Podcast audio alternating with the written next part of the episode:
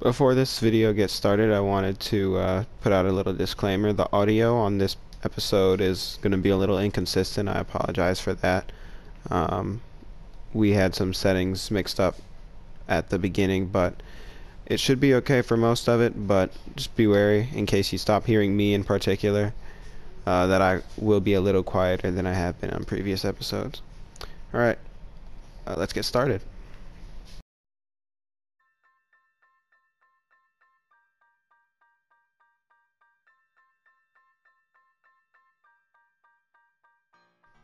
Welcome back to the 3&D podcast, all things NBA in 30 minutes or less. I'm your host, Justin Genus, and I'm back with Zachary Genus, my brother, and Brendan Murphy. On this episode, we're going to do our off-season review where we talk about the biggest winners, the biggest losers, the biggest moves, and the biggest surprises of the off-season.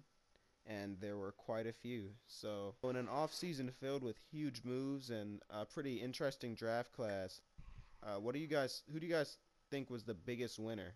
Doesn't have to be a team. It could be a player. Could be um, could just be a group of players even. But besides the Golden State Warriors, who do you think was the biggest winner this offseason?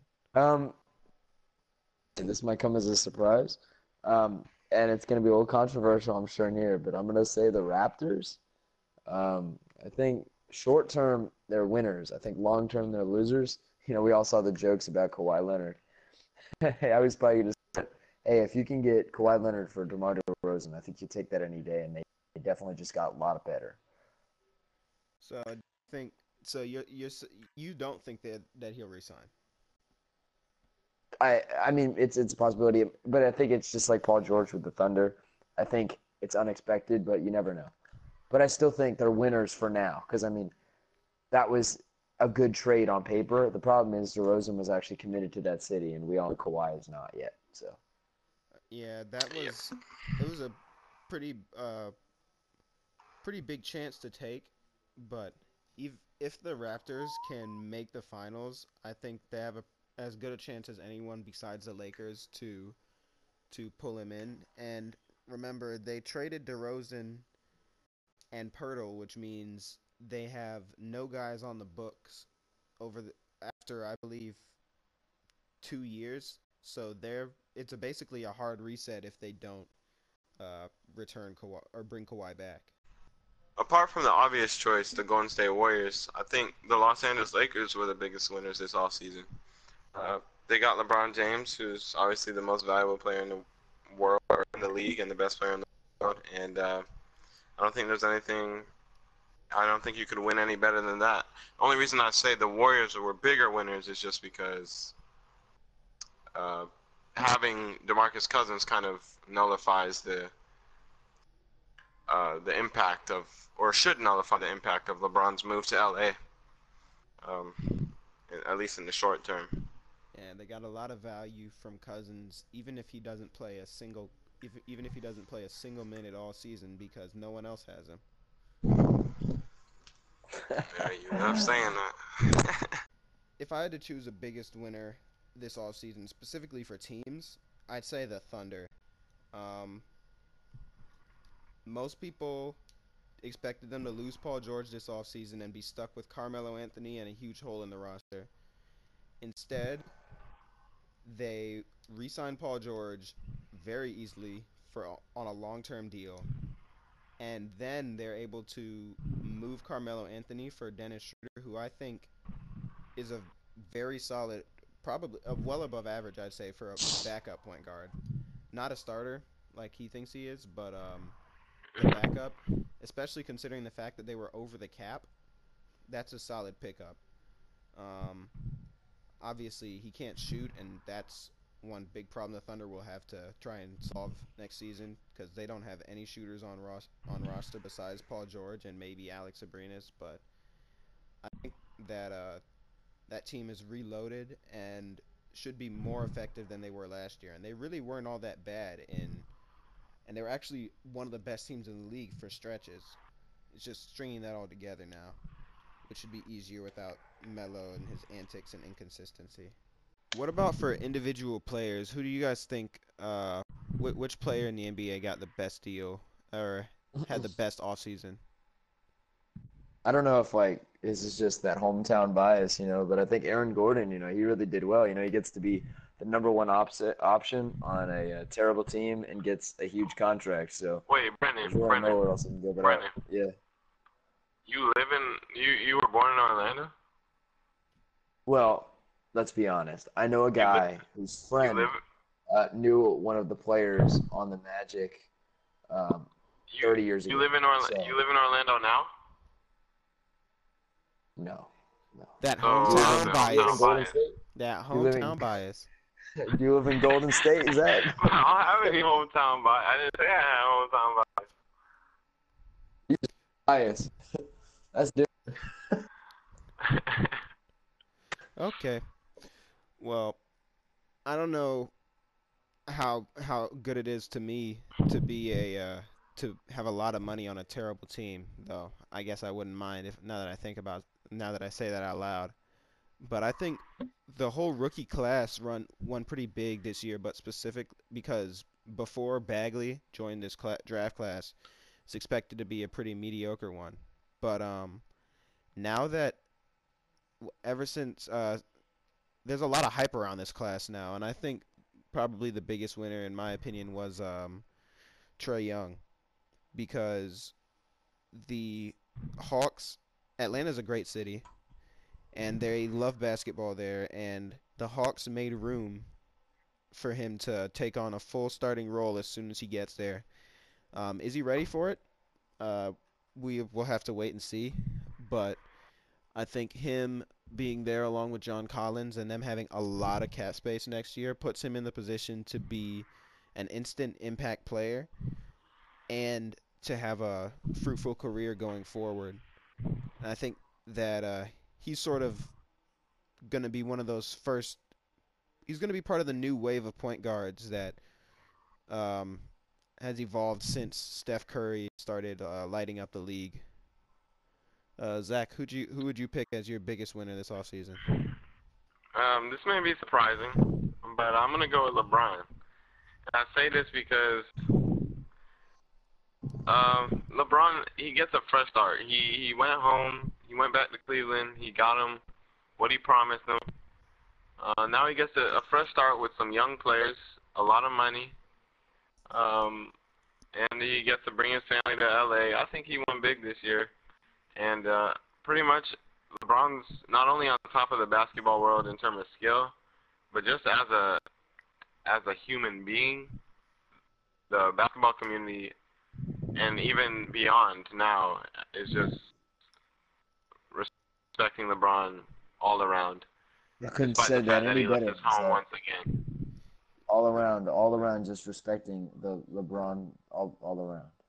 All around, man. That's one word to describe LeBron. That doesn't describe Jordan, by the way, but that's a topic for another day. Yeah. It also doesn't describe Steph Curry or Kevin Durant. Mm-hmm.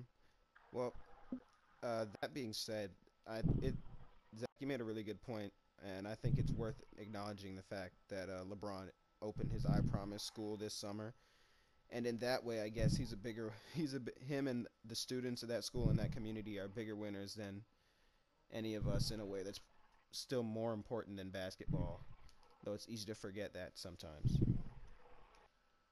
Well, as we know in sports, where there are winners, there are also losers. So let's talk about that for a little bit. Who do you guys think was the biggest? Which team do you think lost the biggest this offseason? Zach? What? Oh. Sorry. Um, team lost the bit. Probably Cleveland. Um, like Draymond said, don't know why I didn't think of that. they're not going to be winning anytime soon. So, I mean, whatever team loses LeBron in an off season, lost. You remember what happened last time he left him? Then when he left Miami, Yeah, Miami's, and now it's gonna happen Miami's stuck in that uh, Atlanta Atlanta Hawks type limbo where they can't tank, but they also can't win anything. Uh, what do you guys make of the Kevin Love extension? He got maxed out for four years, and he's over 30, and most people don't consider him a superstar anymore. Do, do you think But he's not over 30 yet. He's 29. he's 29?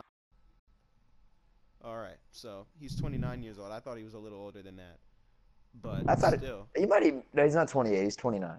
29. So what what do you guys make of Cleveland doing that? Because I think it, I think it was honestly a good option. You know, I think with the fact that now everybody has this uh, bad view of Cleveland's front office, I think you got to keep the stars that you have. And unlike you know an Aaron Gordon or Zach LaVine that are making a lot of money, I think Kevin Love is a solid bit better than those guys, and I think you can pay him um, a high contract. I don't think he's worth a max, but I think they made the right decision holding on to the guy they have um, and then hoping Collin Sexton works out, and then maybe you have two good pieces right there. I think that was really the best case scenario for the Cavaliers because they really blew the whole LeBron situation. yeah, and I guess what they're banking on is having a little more money to work with once those atrocious J.R. and J.R. Smith and Tristan Thompson contracts run out. Okay, Brendan, now it's your turn to talk about your biggest loser as far as teams. All right. Well, to me, I don't think there's any question that it's the Rockets. I think you lose Ariza, a defensive specialist, one of your amazing pieces, and your whole group of role players there. Um, you lose a couple other pieces, and you end up signing Carmelo Anthony, which I think is a loss, uh, no matter how you look at it.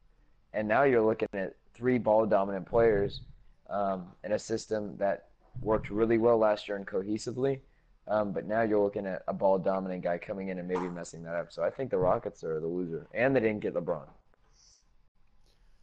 Zach, do you think that it's possible that Carmelo could properly adjust and be an asset to them as a shooter, or do you think that's that's a lost cause? He's proven that it won't happen ever. Lost. I've lost all faith in Carmelo Anthony. Wow. To the point. Sorry, Melo. Because you're definitely listening. Well, to me, I'd say the biggest loser is the Spurs. The San Antonio Spurs losing their top five talent that they drafted, they thought was homegrown and homegrown and faithful. It's turned out, at least from the looks of it, he ha- of it, he has quite an ego, and um. To, The thing so about that, though, Justin, is that during the season, I mean, I would definitely say that the Spurs were a loser because of how he acted, but I think we knew what we were getting in the offseason, and I don't think they lost by getting DeRozan. I think that was probably the best they could have done. You know, that's what a lot of people say, but I, I, I mean, I disagree because the best case scenario is that your superstar doesn't turn down 80 million, 80 million extra dollars just to get out of there. To me, that that's a huge blow to the Spurs' um, reputation as an organization because the, for the past 20 years they've been stalwart and they have never they've never wavered they've never had to budge they've always been able to pick up players who fit into the system and don't have ego issues and now they Yeah. have possibly the best player they've ever had and they lose him over what seemed like a pretty petty squabble to me that's I, I don't see how, how you could lose bigger than that Cleveland, we kind of saw it coming.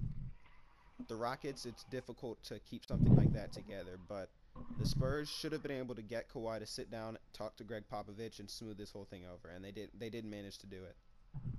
Obviously, when this many big moves happen in an offseason, there are bound to be some individuals who are less than pleased with uh, their scenario.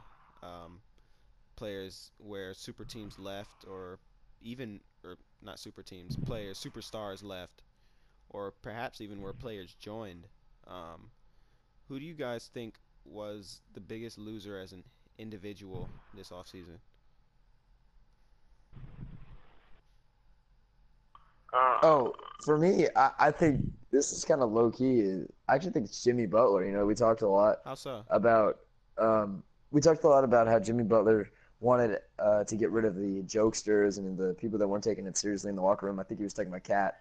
Um, and that team has been talent-wise um, one of the best in the league for about two years now. And every year we talk about how good they're going to be, and they're never performing up to standard.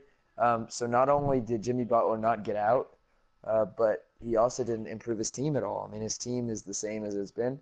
So look for the Wolves to have another low draft pick and not go anywhere in the playoffs. And I think that's just another wasted year for Jimmy Butler. Well, yeah, you're probably right. He's out of there next offseason, though. Um, Jimmy Butler, he's come to LA. Uh, Zach, who you got as the biggest loser? You know, I'm struggling with this question because I feel like every player on the Cleveland Cavaliers is a loser. Except for Kevin Love. And Collin Sexton. I, yeah, I mean, I don't want to sound like everything revolves around LeBron and his decision, But- but it kind of does. I mean, everything in terms of, I mean, when we're having this conversation about winners and losers, uh, LeBron's decision seems like it'll almost be irrelevant in light of, um, in light of the Cousins move and the Warriors being the Warriors, but uh, I just think when LeBron moves from one team to another, from one city to another, it just has such an impact on all the players, the organization, the city, the league, and I mean, the basketball world, pretty much. Yeah. Uh, that that's definitely true, but I I'd say the biggest loser, and this isn't really an individual; it's a, more of a player group. But I'd say centers, centers as a whole, really lost big this off season. We knew there wasn't gonna be a whole lot of money coming in for for the big guys, um, that would be free agents. But while there, this draft class did have an unusual amount of talent coming with uh, big men, that resulted in players like uh, Dwight Howard, who is still a top, probably a top 50 player in the league. Um, Oh, Dwight Howard, I, I think he got uh, he was a huge loser this season. I think he had a great year this year. I mean, it was a, just a shame to see him get bought out. And the Yeah, Nets could have used him too. he got bought out, and then he he got paid. He got paid the same amount as uh, Demarcus Cousins, who, in one in one aspect, he wins because he he's gonna win a championship, but in another, he's ruined his reputation. Um, he may not get a chance. I don't to know. fully show his skills and that championship he's gonna win people it's gonna have an asterisk by it no one's gonna count it um, and he also had a chance and i think this center thing is a result of him and um, and the talented draft the suns could have gone after a center in free agency but instead they drafted Ayton. so as a result there's less money available for for big men and then Cousins, who could have had who had the opportunity to sort of set the playing field for what a center is worth in the league, took almost no money, leaving guys like Clint Capela to fight for to fight for scraps. Uh, Zach, did you did what did you I thought What was- Capela's contract was just where it needed to be. you you don't think he's worth more than 18 million? I thought, you know, it, I think now we're so used to players getting overpaid that we don't see what a good contract is, and I think that's a fair contract. True. Yeah, I guess you're right. But for him as an individual, I'd say that he got shafted when he when you look over when he when you look uh, a little wa- a little ways north and you see Harrison Barnes on a max contract, and then uh, you look up in Well, Chicago. Harrison Barnes, I mean, Zach LaVine. Harrison Barnes isn't even Jabari borderline. You know, Kevin. Love to me is borderline max, right? Exactly. But Harrison Barnes is not borderline max. That's just dumb finances. Yeah, Clint Capela is worth Don't find it. Clint Capela is worth a lot more than uh, at least three of those guys we just named, and uh, he ended up getting less, and he's locked in for a long time. So I'm wondering, and I think that he would have taken that qualifying offer from the Rockets and allowed himself to become an unrestricted free agent next year. But after seeing what happened to all the centers this year, he didn't want to take that chance, and that's why he's locked in with them for so long. That's the end of our off-season review. Again, sorry for the sound, the sound problems that we had uh, because of the settings on the PS4, but that won't happen again. Um, in case you didn't see the channel update, I am working on the script for a video, or I just finished the script actually for a video about Super Team, so I'm going to be putting that together and trying to edit that this week. Um, so you should see our first scripted video, about 15 minutes long, uh, by by Friday and maybe Sunday of next week. Um, and to go along with that, you'll see a podcast where we further discuss the the super team topic of the videos. Um, hopefully you and if you want to know more about our planned schedule regarding that, you can look at the channel update video that'll be linked at the end here. Um, the podcast is now on iTunes and um, Google Play, and they'll go. This episode will go up shortly after you see it here on YouTube, and um, I'm still working on making sh- sure I could put it on other uh, hosting sites. As far as recording, we may go to Skype or another another source soon, so that way um, I can edit even better footage into the into this after uh, in the in the editing time that I have. Maybe actual game footage because 2K is nice and all, but it it doesn't quite capture the uh, the NBA feel the way I, some people might like it to.